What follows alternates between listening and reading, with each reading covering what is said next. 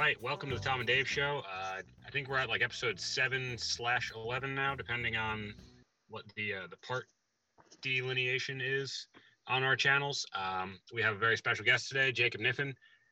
We are talking some Thunder, uh, a team that's probably not going to get too much time on a lot of airwaves, but a team that I would recommend watching at least a few games of this year if you're not a fan. Jacob, how are you? I'm doing great, man. How are you guys? Fantastic. Uh, we both caught that game last night that they were playing. Um, a lot closer than we were expecting. A lot more Lu Dort points than we were expecting. Uh, I think we both left it feeling a lot better about the team that they've got out there than we went into it.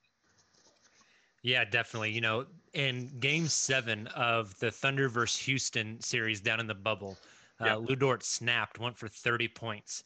And there's a lot of people uh, who, who either cover the Thunder or are fans of the Thunder who thought, did we just see this kid's career high in his first NBA season? Is he ever going to score 30 points again? Yeah.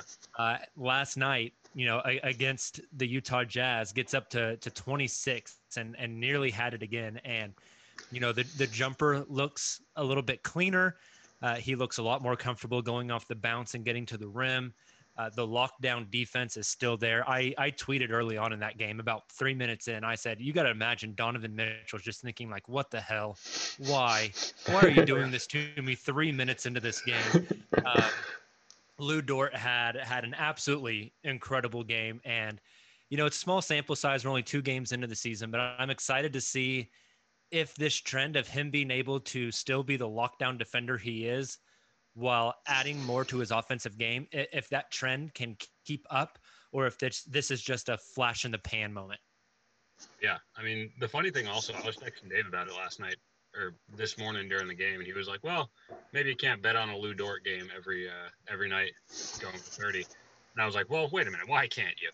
And like half kidding, but then Dave was like, "Yeah, what he was doing on offense actually didn't seem like all of that unsustainable. Like it was a lot of spot up looks. He was looking comfortable driving. Like there's tools there that he can work with." Yeah, definitely, and especially when he gets downhill. Um, mm. you know, his biggest asset defensively is just his body. The dude is built like an NFL linebacker. Oh yeah. Uh, he's learning how to use that body now offensively, drive downhill, uh, bump people out of the way on the drive. He's got a nice little head fake that for some reason everybody bites on, which I haven't quite figured that part out yet. But uh, he he did a really good job getting downhill last night. He's he's added this little euro step that he's used a few times now, which for a man that big to be that light on his feet, be able to euro step, like defies physics. Oh, yeah. But he's been a he's been a revelation. You know, I think a lot of Thunder fans were really excited about him coming into the season. You got to remember, this kid is undrafted, right? Yeah. Undrafted. Started this season last year on a two way. Got the call up. Uh, his first three games on being called up with the Thunder, he had to guard Damian Lillard, Donovan Mitchell, and then De'Aaron Fox. And it's like, man, this is your welcome to the NBA moment for sure. And he he saw that opportunity, he seized it, and he's never looked back since.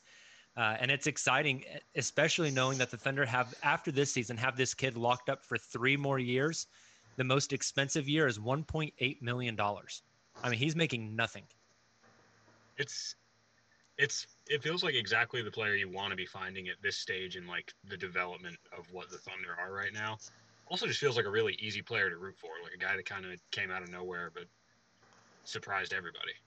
Definitely, I, I feel like Lu gets a lot of love around the league just because he's he's easy to root for, right? He's this guy who works his ass off every game. Uh, he defends like crazy.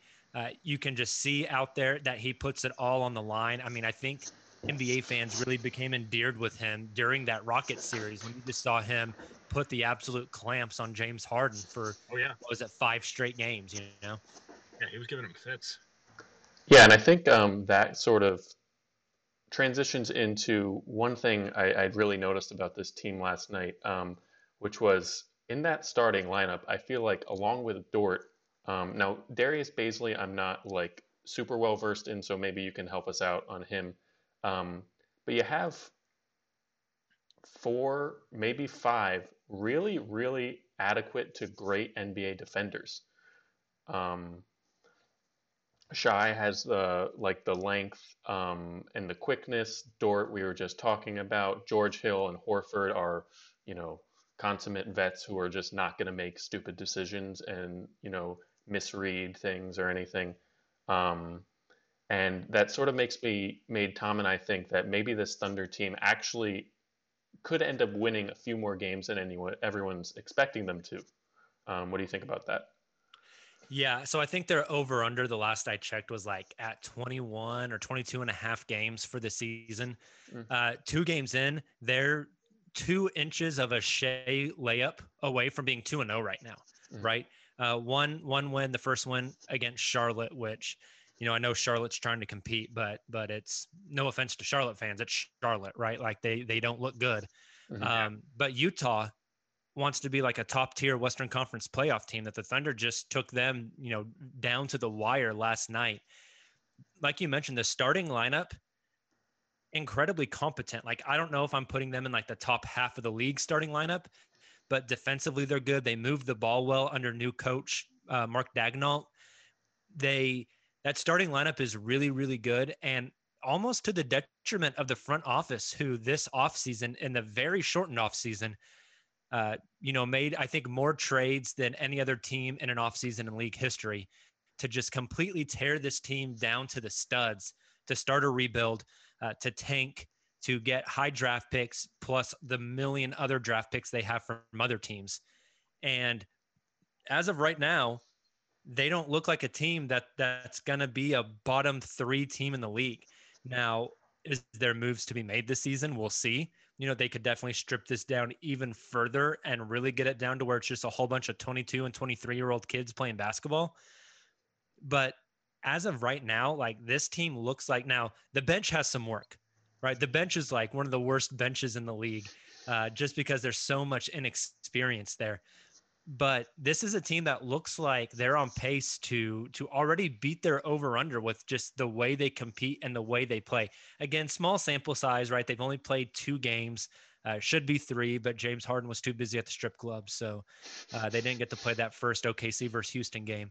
But it's it looking like a team that is maybe a little too competent to tank. It is. It's funny. I feel like their starting lineup is good enough to get like to get their bench into position to just blow it in a lot of these games. Yeah, like there will be close losses. Definitely, um, and and I think last night, as far as I think maybe the front office is concerned, mm-hmm. last night is maybe about the perfect setup for a game you can have. Your young guys are competing. Uh, they're showing flashes of growth. You're seeing, you know, Shai has is now averaging like eight assists over the past two games, 24 points, five rebounds. You know, Lu's going off. Bazley looks incredibly comfortable. So you're seeing your young guys play well. They're competing. It's a close game that you lose at the end, and each loss just betters your lottery odds. Oh yeah, it's like the perfect storm for a tanking team. yeah, like that's the ideal Thunder game in 2020. It definitely is. It definitely is. You know, like um, last night, I I had tweeted at the end of the game, and I said either a we're getting a game winner again, or B, we're bettering the lottery odds by losing. Like you can't ask for a better outcome than that for a team that oh, yeah. that wants to bottom out and get a top five pick this year. Yeah, like I think um, the line Dave and I used in our season preview was like, there's a world where the Thunder don't completely suck this year, just because like there's talent here. Like mm-hmm. I don't mm-hmm. know. You see Al Horford looking incredibly spry for a guy who last year I feel like we thought was done. Um, you got George Hill coming off like as Dave said, consummate vet. They're going to be in a lot of these. Yeah, th- those two vets do look really good, and I think, you know, the the Al Horford situation is setting up to be so much like the Chris Paul situation from last year. He comes in, is seen as an albatross contract that's untradeable. Mm-hmm. He plays for the Thunder for a season, rebuilds his value across the league, and then the offseason uh, gets dealt for an asset. And I think that is the Thunder's plan moving forward Al Horford. Just take the Chris Paul plan that they had last year, copy and paste, oh, yeah. and, and, and run it through again. He's even got that like similar, I feel like, extension of a coach label that I feel like we apply a lot with like Chris Paul and Al Horford, where it's like, oh yeah, he's a smart guy to have out there. He's going to help a lot of these young dudes around. Definitely. Um, but yeah, no, I. it's funny because we were also looking at this team and they lost what was it like five of their top seven minutes guys from last year. I mean, Gallo's gone, Chris Paul's gone, Schroeder's gone. Like, it's kind of cool seeing a team that's building all that back up, though. Yeah, definitely. It's it's very interesting as somebody who's covered this team for years now.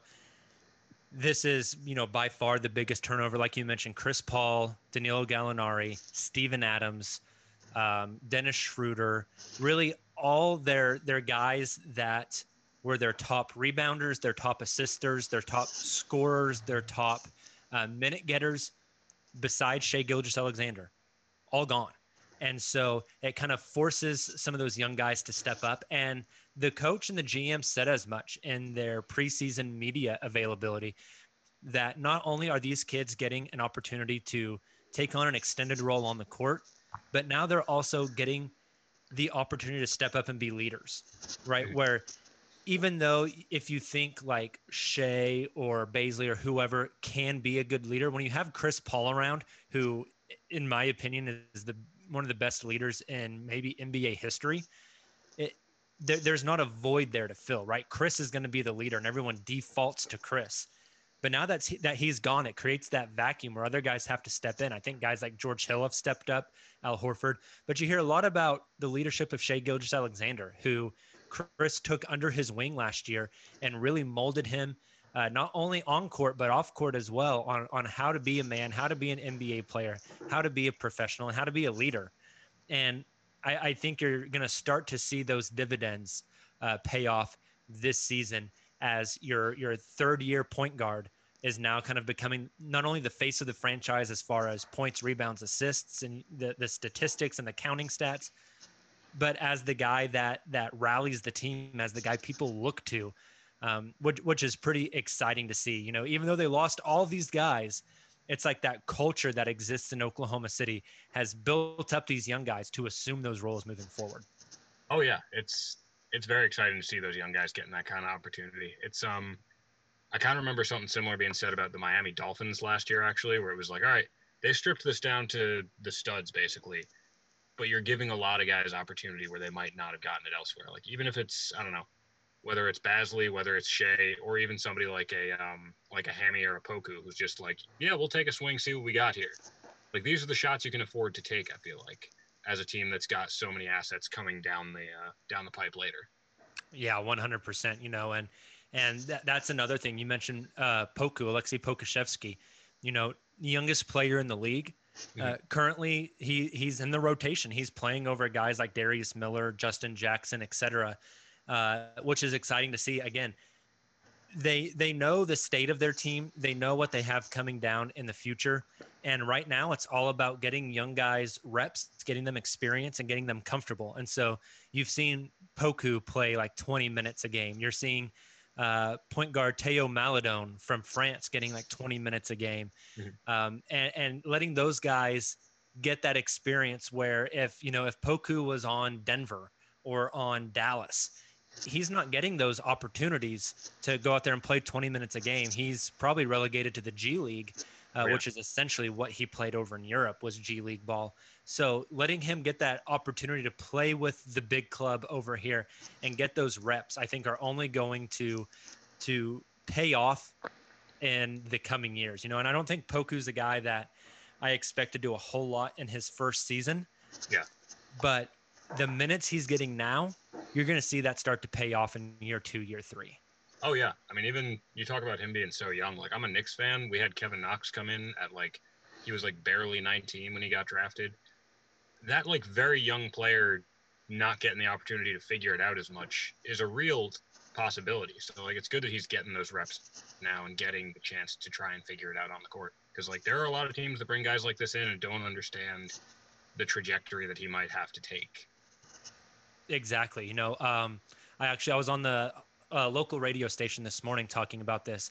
Um, this is going to sound blasphemous, uh, so I hope none of your listeners like come at me with pitchforks and, and torches and try to kill me. But Poku being young, super lengthy, scrawny, with a very interesting skill set that just needs time to develop in the league, really matches what Giannis was, does it not? Mm-hmm. No, Young, I mean, European, long, a little bit scrawny, interesting skill set. I'm not saying Poku's going to be Giannis Antetokounmpo and went back-to-back MVPs and MVP and Defensive Player of the Year and same anything like that. I'm just saying that the the trajectory, the the starting points really mm-hmm. match up. Um, and interestingly enough, Woj had mentioned on his Giannis podcast special, the Thunder were poised to draft Giannis in that draft, but they wanted to stash him overseas for another year rather than bring him over. And Giannis is um, Giannis didn't want to do that. He and his reputation representation said, uh, "No, we want to come over to the league now." And so that changed. But you know, the the Thunder have kind of an eye for this type of player. It seems like. Oh yeah, I mean you kind of hit the nail on the head. Like it is a very similar profile. Uh, also, I'm glad that we brought a Giannis and Poku same sentence in here because this is the kind of thing gonna put out there on social and just. I'm ready, man. I'm ready. Bring him on. Yeah, Jacob. Jacob said Poku equals Giannis. I'm, I'm ready for it. Um, I'm on the record. speaking of Poku and these guys, like as someone you know who's very well versed in this team and these young guys, who do you think are those other long-term pieces next to SGA that you would think the Thunder are kind of prioritizing their development? For sure. So I, I think uh, Shai is obviously number one. He's the guy that they really want to put the ball in his hands and really experiment with him and see what he can be in the league, right? Because his first two years in the league, he's been on veteran laden teams where he just kind of existed on the on the peripherals. Last year he scored a lot, but he didn't handle the ball much uh, because he played with two other point guards. So I think they really want to see what what Shai has, but he's obviously a building block. I think the second building block is probably Darius Bazley. I think the team is very high on Darius Bazley. He's, you know, fascinating story. He skipped out on college, was originally committed to go to Syracuse, uh, skipped out on college to take uh, a million dollar internship with New Balance, uh, trained on his own, signed with Clutch Sports, ends up getting drafted by the Thunder and pick 24, I believe it was. Um, so pick 24 comes over, earns himself rotation minutes early on, even though he took a, a, a gap year where he didn't play basketball. And I feel like from the regular season last year to the bubble, we saw Darius Bazley make a jump. Mm-hmm. We saw him come into the bubble way better than what he was during the regular season. And then so far in these first two games this season, it seems like again he's taken a jump from the bubble to now. He's the the prototypical guy that the NBA is building around right now. A six nine wing slash power forward who can handle the ball, who can dribble, pass, drive, shoot, defend, kind of this jack of all trades kind of guy. Um, it's hard to find a good comp for him. Uh, I flirted the other day with the idea of is Darius Bazley's ceiling like uh, a Portland era Nick Batum, right? A guy that can go out and flirt with a triple double every night. Uh, he kind of has that same t- style of build, that same defensive profile. So if I had to say there's like a, a second guy after mm-hmm. Shai, it's probably Darius Bazley. After that, you you start to get into. I mean, everybody has has a price, right? I mean, for this team, I think even Shai has a price. Yeah. Uh, will anybody ever reach the the selling point for their team to to meet what the Thunder would want for Shai? I doubt it. I highly doubt it but everybody has a price. But I would say those two guys are probably in like the the top tier, and then next tier down, you're looking at your Lu Dorts, uh, your Teo Maledons, uh, your Alexei Pokusevskis. Uh, th- those two younger ones, Teo and Poku, primarily because you don't know what you have in those guys yet. They're so young. Um, you know, you don't know what they could be. They're they're just pure potential at this point. And so you don't want to, especially as a rebuilding team, you don't want to sell off on potential. Uh, but then after that, I think everyone else is is pretty much free game. They're not the long term plans. Even a guy like Hamidou Diallo, I know that the team likes Hami as far as his work ethic, his drive, um, his mindset. But if a deal comes along where they have to throw Hamidou Diallo in for salary filler, uh, or throw Hamidou Diallo in to get the extra asset, I don't think they're going to think twice about anything like that. I think almost everybody on this team is pretty expendable. um, except for probably uh, Shai being number one, Bazley being number two, and then that second tier being Lu, Teo, and Poku. That makes sense. Um, yeah, I can relate to the thing about Diallo. I'm a Heat fan, um, and I feel like the Heat always have these like last couple years we have always had these like 14th, 15th men who you'll always see these pressers with Spoelstra where they talk about how they're such a hard worker, they're a great practice player, um, but we end up shipping them off, or they don't end up making the rotation, or they get to the G League or something. Um, but yeah, I think um, Bazley was really interesting last night. I feel like he, I think he hit a couple threes. Um, he had this one really nice block down the stretch. I think it was in the fourth quarter where he it was kind of a chase down, but not really because he just kind of used his insane length to like go from like the free throw line to blocking the layup. I forget who it was. It might have been Clarkson he was blocking. Um, I can see the Batum um, comps there. Um, with this team, you know, we're talking so much about the young guys. Um, and we've talked about like Horford and uh, George Hill, what they bring. Do you think those guys? I know you you said you could see the Chris Paul path for Horford this year, but do you think those guys are definitely staying the year in OKC, or could could we see them being flipped for more assets? Yes. So so on the Horford front again, um, just his contract is difficult to move because it's so large. Um, I've I've already kind of been looking into like what teams could use an Al Horford type player uh, and it's just hard to make salaries work. The the smoothest move for Al Horford is simply just sending him back to Boston in that traded player exception they got for Gordon mm. Hayward. Uh, that fits perfectly. And then the Thunder take an asset and, and are on their way, uh, shave off all that money off their cap.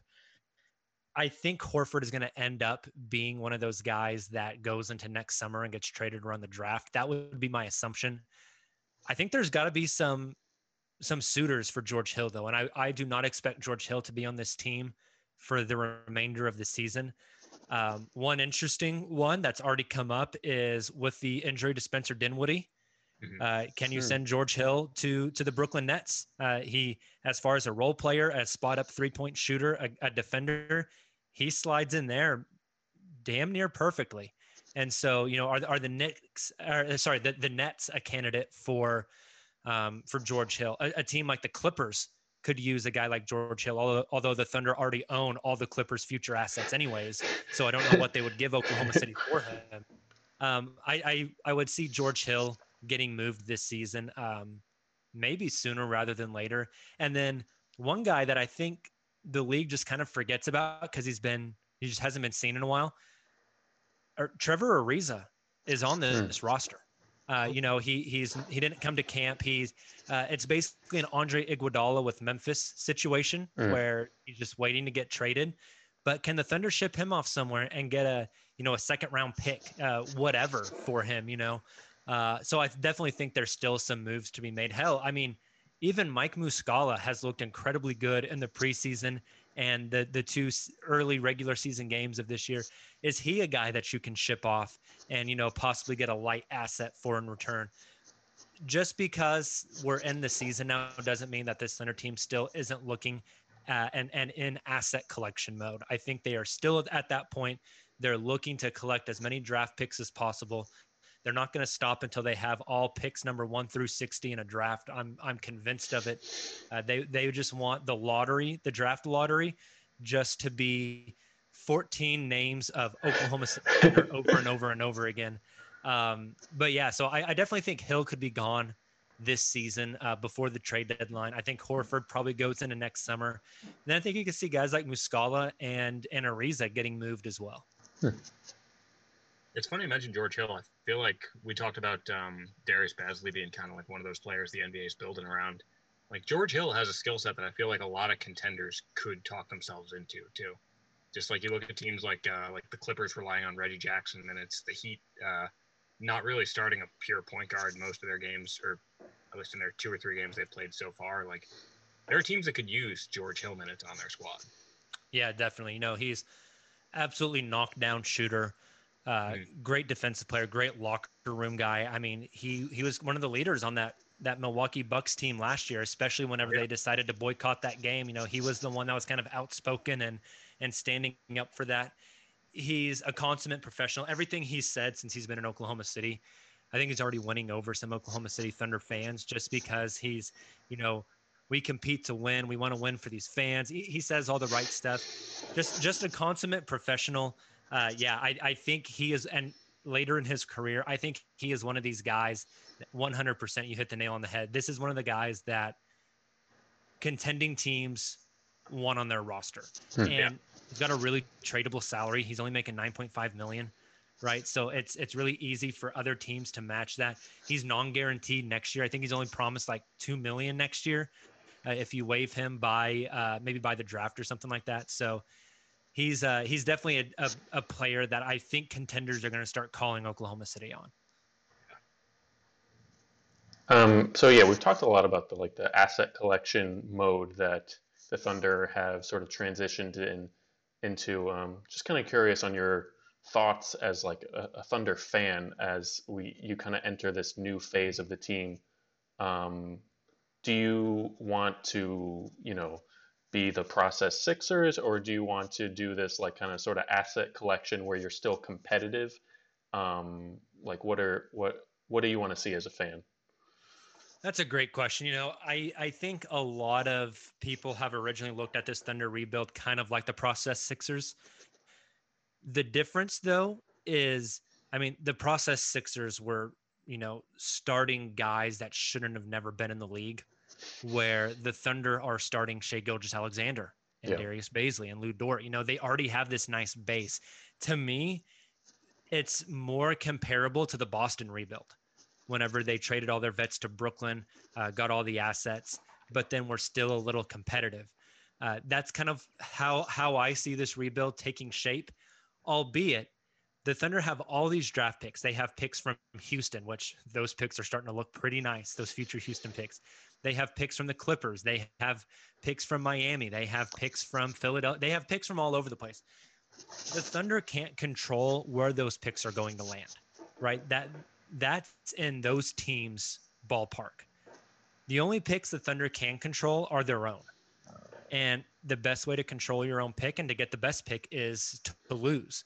So I don't think they want to stay competitive in the sense that they're they're pushing for the playoffs or they're pushing for that play-in tournament because I mean how many teams have we seen that perpetually live in that drafting six, seven, eight, nine and have stayed in basketball mediocrity for forever. You know, the Sacramento Kings, up until this year, the Phoenix Suns, um, you know, the Thunder don't want to be that.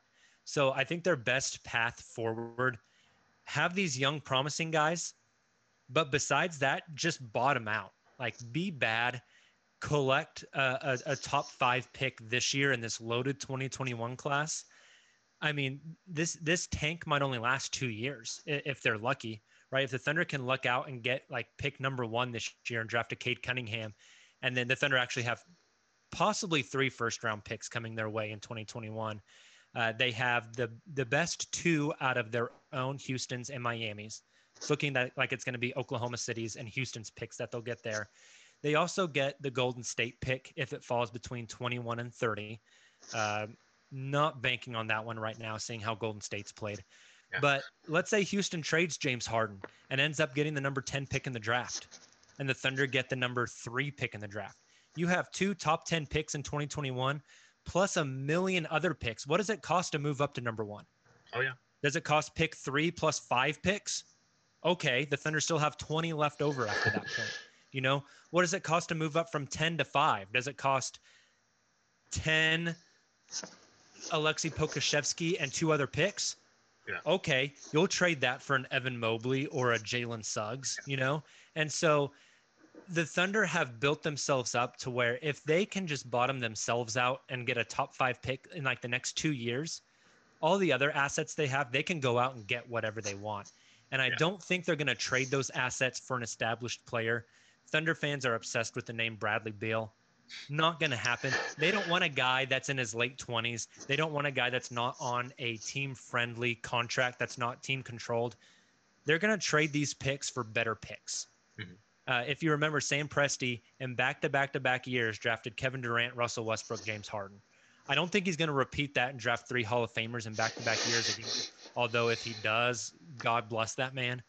Um, but this is the way they're going to build. They're going to make draft picks. They're going to make um, advantageous trades, and they're going to look to bottom out so their own picks are as valuable as they can be, and try to jumpstart this rebuild with a couple of blue chip prospects in the 2021 and 2022 draft classes. It's interesting. I feel like you mentioned it a little bit there, but like the Thunder can effectively look at like whatever picks or players are out there and say name your price to just about any team with as That- far as like draft picks go because they have the picks to match it most of the time. Definitely. Yeah, Um, I mean, I we've talked about this in our podcast. Like, again, if you get pick number three, how much does it cost to get to number one? Oh yeah. Do you want six picks? Do you want seven? Do you want eight? You know, there is a price. It's just is the Thunder willing to pay it? You know, Yeah. what do they perceive as the difference between Cade Cunningham and uh, Jonathan Kuminga? You know, i- i- is the jump there big enough for them to cash in those picks? And it's also an interesting aspect on these future draft picks that they have are almost like stocks, Yeah. right? You have to know when to keep them and when to sell them. When when is it at its highest value? Um, those Houston picks look really really good right now because it looks like Houston's going to crumble and fall apart. Are those Houston picks at their most valuable right now? Are they at their most valuable right after James Harden gets traded? Are they at their most valuable on draft night? And Yeah. so that that's a position that I do not envy for Sam Presti to have to figure out at Yeah. what point are these assets at their highest value point. Uh, but I do not doubt for a second that he will capitalize when they are uh, and make those moves to move up in, in drafts and get the guys that he wants. Yeah, I mean, even I think the um the case we actually compared it to on our season preview was like they're gonna have enough picks to be in that like mid 2010s Boston situation where it's like anytime player X is available, the list of teams that could hypothetically trade, it's like this team, this team. Oh, and yeah, the Thunder have like enough assets where they could get into the conversation. Definitely. It's, it's just a matter of choosing what they want to spend them on, really. Exactly. And for a small market team like the Thunder, I think if they were to trade for like an existing player, Mhm. they're looking at guys that are still on their rookie scale contracts who still have restricted agency, restricted free Right. agency coming up. Um, you know, the the best free agent signing the Oklahoma City Thunder have ever made is Nerlens Noel. Right? They they don't exist in free agency. They don't go out and tr- typically trade uh, for these guys that aren't on team controlled contracts because that's just the life of a small market team. Yeah. You have to build through the draft and you have to build through trades, um, you know, because you're not going out and recruiting these these big name free agents to come play in your city. So a guy like Shai, right? They get him going into his second year. When Shai hits restricted free agency, you better bet that the Thunder are dropping that that five year uh, extension on him. That way they can keep him for eight or nine years before they even have to start thinking about is he going to leave in free agency. That's the way this team is going to build. That's the way they always have built.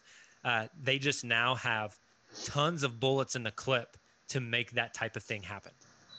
I think it's really important too that you mentioned just like the life of a small market team because I feel like when we talk about these things, like whether it's a team doing a rebuild or a player getting traded or extensions, I feel like a lot of the time we look at it from like the perspective of somebody that played a bunch of NBA 2K franchise. Mhm. like, all right, yeah, you know what? Like, we got it. We traded for a young player. We're gonna, you know, sign some dudes in free agency. We're gonna have a starting lineup that makes the playoffs next year. And there's just different realities and some different calculus that goes into building when you're in a smaller market. Um, and so I think with that in mind, like it becomes a lot more important to sort of build through the draft and be comfortable with this taking some time.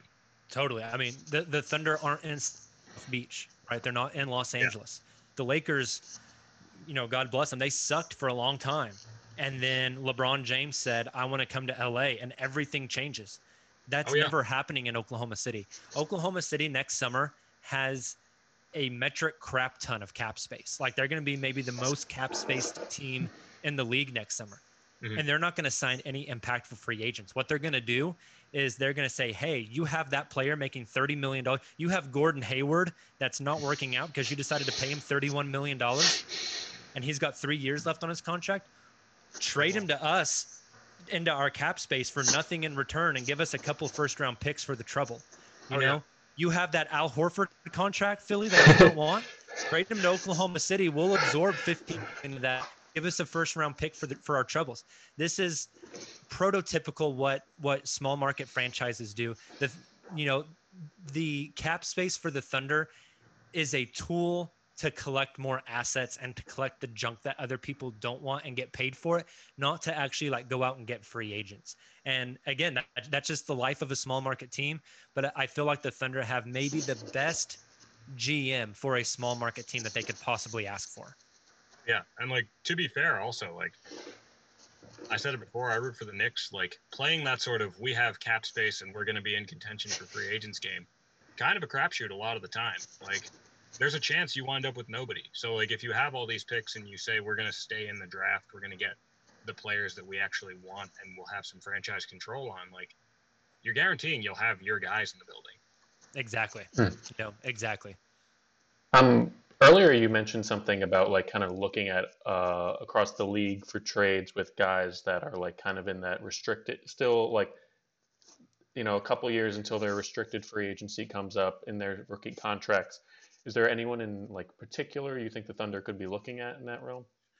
Oh, it's so hard to say. Um, you know, the Thunder have this, they've kind of developed this reputation of a team that takes on former lottery picks that have kind of fallen out of favor and turns them into something. They, they first did it with Enes Kanter. They then did it with Dion Waiters. Um, they then did it with Nerlens Noel, right? They, they take on these guys that have kind of fallen out of favor one team that I kind of look at where maybe this becomes a reality, the Atlanta Hawks just, you know, went out and signed like 15 people on free agency and pushed all of their young wings kind of farther down the pecking order. Um, you know, so do, do one of those young wings in in Atlanta possibly become available moving forward, uh, like a Cam Reddish, uh, DeAndre Hunter type of player? Um, you know, we've been talking about the Knicks. I, I don't know if the Thunder want to g- trade for a guy that's about to go into restricted free agency, but a Frank Ntilikina. Um, you know, uh, we we talked about Kevin Knox earlier, a Kevin Knox type of player. Mhm. Um, guys like that, I Mhm. think, are are people that they would look for. Guys that were top ten picks that just haven't panned out. That the Thunder still believe in and still want to go out and take a shot on. Um, you know, last year I flirted around with the idea of like a Dragan Bender. You Mhm. know, uh, he seemed kind of like a candidate of, a- of a guy that the Thunder might try to target, buy low, and see if you can rebuild the value of that player. Hmm.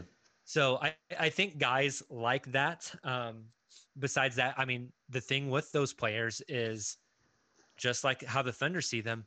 Every other team in the league sees a, a young, promising player that is on a team controlled contract moving forward. So it's really hard to pry those guys away from the teams they're currently on, unless you, unless they, number one, they demand a trade, or number two, um, you know, there, there's just something fundamentally wrong. They're either a massive locker room problem, uh, like a Kevin Porter Jr. up in, in Cleveland, or something like that. So it's really hard to get your hands on those types of guys.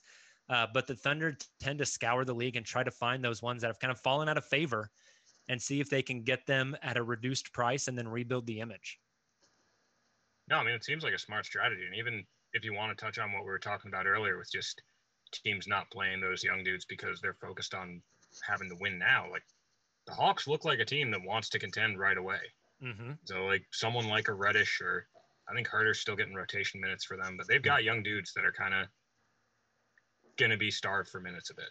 Yeah. Exactly. You know, and do they do the Hawks? And this is the thing that I think some people are worried about with the Thunder because we saw. I mean, the process Sixers didn't even technically go all the way through with tanking. The I don't want to crap on the Hawks, but I'm about to crap on the Hawks. They went out and signed these guys, right? They got a Danilo Gallinari, they got a Bogdan Bogdanovic, uh, Yeah. they got a Rajon Rondo, and where's that going to get them? The sixth seed, the seventh seed, you know, maybe six or seven games in the first round.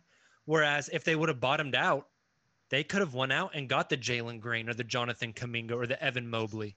You know, they're they're ownership decided we don't want to tank anymore. Yeah. We want to compete now. And that is so so when you want to compete now, you go out and you sign a bunch of mid-tier free agents. Yeah. And and you end up back in mediocrity again. I don't think the Thunder are going to do that. I think the Thunder are fully invested. Their their ownership group is fully invested.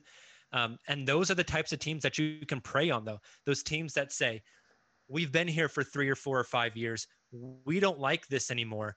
Yeah. Go make the playoffs." The, Yeah. the Kings are a perfect example of this, right? The Kings have sucked for forever. At some point, that front office is going to say, well, they already have said go sign free agents and they still suck. But Yeah. go get some guys that can get us to the playoffs. And the Thunder can say, oh, okay, we'll give you George Hill and Al Horford. All you have to do is hand over Tyrese Halliburton. Yeah. All you have to do is hand over, um, you know, they're not going to hand over De'Aaron Fox, but but somebody of that level, right? Yeah. Um, and and we can help you make the playoffs. You can be the seventh seed. We don't care. Yeah. We want your young talent because we're fully invested in the long term outlook.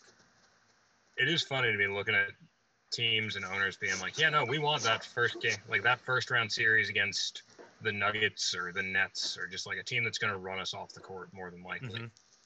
But like I mean, talked about small markets, like it's understandable sometimes to be that tired. Uh, Hey, yeah, yeah. Well, and you know, in a normal non-COVID year, you get at least those two playoff home games, which is a lot of revenue. oh yeah, yeah, A lot of owners right now struggling with revenue during this the economic hardships that uh, you know, that makes a little bit of sense. And again, I, I feel like the Thunder are primed to prey on those types of teams. oh absolutely. Um, I Yeah, I think, think- one word on those Hawk signings is it's always a good sign when like Dave and I are texting about them when they get announced, and it's like, did they sign these guys to trade them, or are they are they really trying to contend? Like, it's good to see these signings where you don't exactly know what the motivation was. Yeah, for well, sure. yeah. I mean, and the big question with the Hawks obviously is the whole like signing multiple people that play the same position as John Collins, um, which Yeah, is yeah. Just a- Exactly. They have a, a ton of guys that can play that four position and uh, a ton of point guards and guys that can handle the ball. So yeah. Yeah, they Yeah, seem I always say though, sign the same position as your best players you already have. Like, that's Yeah. just team building 101.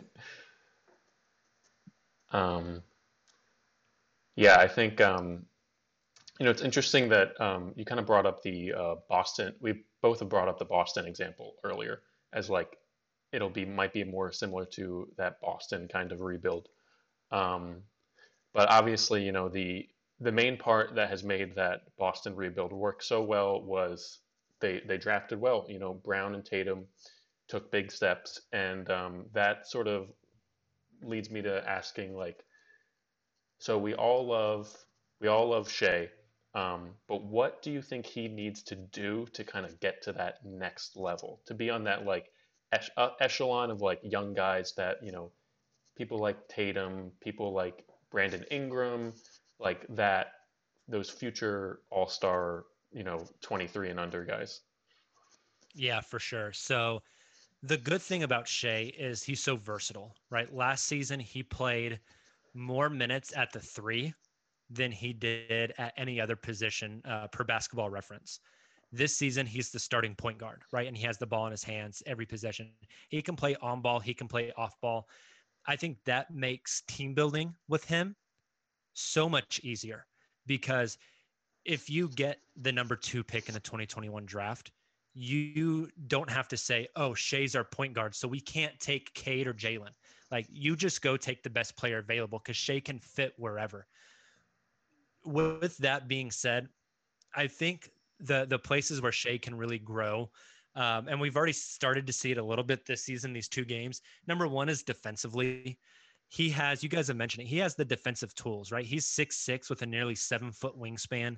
Um, he's super quick. He has the tools to develop into a good defender. He's put on a lot of muscle from last season to this season. Now he's got to put it into practice, though, right? It, it's one thing to have the potential; it's the other thing to to take that potential and realize it. Um, you know, last year I feel like Shai took a lot of defensive possessions off. There were games where he was matched up against someone like Russell Westbrook and just got completely bullied uh, down low. So I think defensively is the first step forward for Shai. After that, we've never really got to see him play a ton with the ball in his hands and be the primary facilitator. Uh, you know, last year they had Chris Paul and Dennis Schroeder to do that. Whenever he was in uh, Los Angeles with the Clippers, you know, he had other guys to do that because he was a rookie.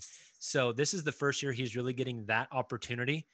And I think that that's another place where he can grow is how he play makes for others. And I think spending that year with Chris Paul last year is going to be so fundamental for Shai's career. There's already plays that I see him making, like in the bubble and now in this regular season, where I watch him and I say, he got that from Chris. Mm-hmm. Right. Whenever he comes off a screen on the pick and roll, and instead of looking at the man in front of him, he's reading that backline help defense to decide, am I going to the roller or am I kicking this out to the corner?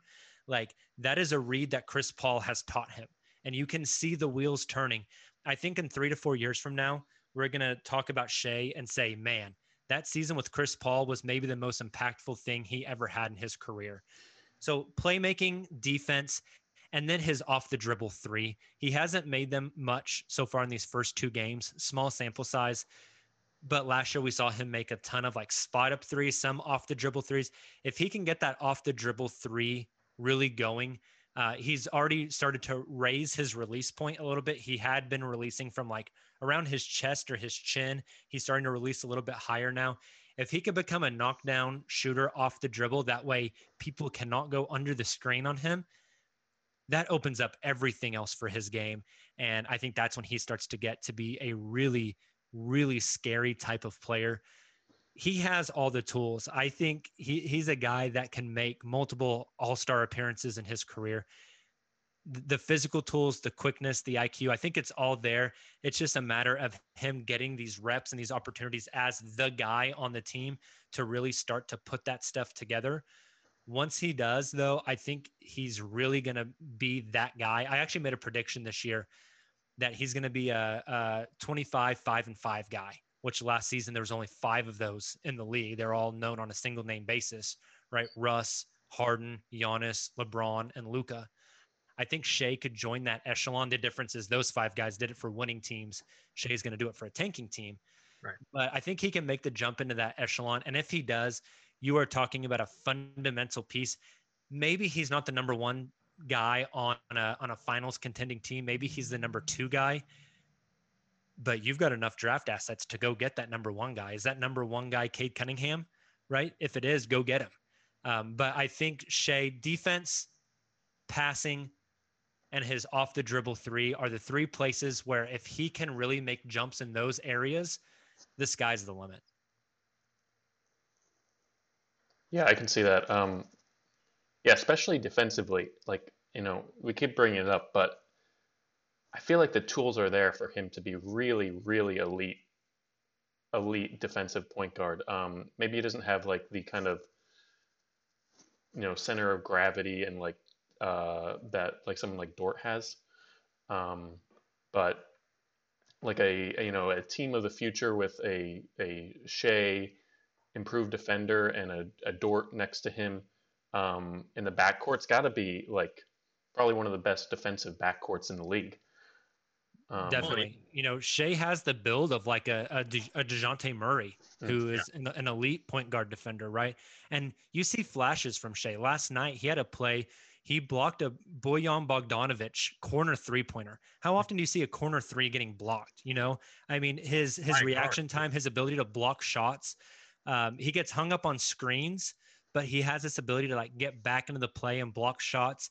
Uh, those long arms. There was a play last night. I think it was Ingles where he just straight up picked his pocket and went down for a dunk because his arms are so long. He just reached around him and poked the ball out. He has these tools, like you said. It's just realizing the potential of that stuff, right? Putting it into practice and not just in theory. Mm-hmm. I feel like potential is probably a good um, as we start winding this down. That's probably a good like center word for this Thunder team. I feel like they have a lot of pieces going forward that are going to look good in a few years. Um, and as you said, they just they seem comfortable to be taking the time with it. They seem comfortable, kind of sucking for a little bit, if that's what needs to happen. Yeah, definitely. You know, I I think for them, their viewpoint is we're getting young guys experience Right. Uh, we're putting them in opportunities to grow. That was their big theme in in their preseason and in their discussions with the media was growth. Right. Each game, each practice, each loss, each win is a learning opportunity. And we want to take those experiences, we want to build on them, and we want to come back the next day better than we were the day before and keep progressing forwards. And there's there's growing bumps you know growth is not linear it's it's yeah. up and down right yeah. it, it's it's not perfect and pretty but as long as and, and i've been preaching this especially for for the two rookies i don't care what they look like in december yeah. I care when we get to May. Can we look back to December and say, man, these kids made a jump. They got so much better than what they were. That's the goal of this team this season is to see the progression of these young guys and then get a really good draft pick. Yeah. Um, so yeah, that's um that's basically all we had. Dave, do you have anything else? Um I, I was I just had a you can just talk on him quickly. Just curious about the new coach, what your first impressions of him are. I know he was an assistant there for a while, right? Yeah. So actually, um, he came from the University of Florida before Billy Donovan came to Oklahoma City. Uh, Sam Presti actually poached him from Florida from Billy Donovan's staff. He came over as a player development guy, uh, became the head coach of the Thunder's G League affiliate, uh, was the head coach there for three or four years. Uh, then last year made the jump from the G League up to on the bench with the Thunder, uh, and then this year to the head coach. He's been a guy that they've been grooming for a while now.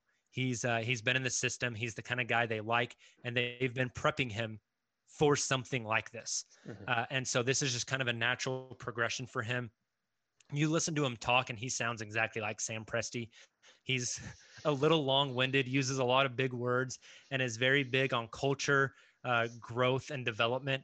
Um, which is is straight up with with what this team is all about right now. So far, what we've seen uh, has been pretty impressive. Right, they're competing. Uh, the the ball is moving quite a bit. They're finding the correct shot. Um, that that's I think one of their main focal points this year is to hell with the counting stats. It doesn't matter if you get one assist or five assists or 10 assists. We want to find the best shot on the court. Uh, I think last night Shai had like three or four hockey assists and like four or five potential assists, but they're making the right basketball plays, right? They they mm-hmm. look like a team, not like a whole bunch of guys out there looking to get their own. And then defensively, they've been playing really well. So so far, I've been very impressed. Again, small sample size. It's two games, and not two of high stake games, right? It's just two two games for a tanking team. So yeah. what can you really extrapolate? But he's a guy that they've groomed for a long time to assume this position, um, and they're not paying him a lot. But I think they see. I think the front office sees the coach how they see the players. They want to see growth and development, and let him grow into uh, taking on bigger and bigger roles uh, and eventually being the coach of of uh, premier playoff team, um, they see him the same way that they see Poku and and Teo and Shai, right? You don't have to do it all right now. We just want to see yeah. you grow in the process. Mm-hmm. Yeah, that's really interesting. I didn't know he had like been kind of like in the system for so long. Um, yeah. But yeah, I'm not sure. I don't think I have anything else. Tom, do you have anything else? Uh, no, not really. Uh, Jacob, we want to thank you for taking the time to do this. Um, we said it on one of our earlier episodes. Like it's it's really nice having people who've kind of been at this for a while, getting a DM on Twitter from one of us and taking the time out of their days to help us out. So thank you for that. Uh, do you want to take a minute to plug your stuff? Tell people where they can find you. Sure. Yeah, I appreciate it. And uh, you know, anytime you guys DM and ask me to talk basketball, it's hard to say no. So uh, I'm a basketball junkie. But yeah, if you want to follow me on Twitter, I'm at Jacob Kniffen uh, and my podcast. It's just a Thunder centered podcast. Uh, it's called The Uncontested. You can find it anywhere you download podcasts. And our Twitter, or our podcast is also on Twitter at the underscore uncontested. So if you're interested in listening to uh, to us gush about Shai and Lu for uh, for hours on end, uh, feel free to check it out. All right, great. Thank you so much, man. Hey, yeah, thank thanks. you guys. Appreciate you. Thanks, Jacob.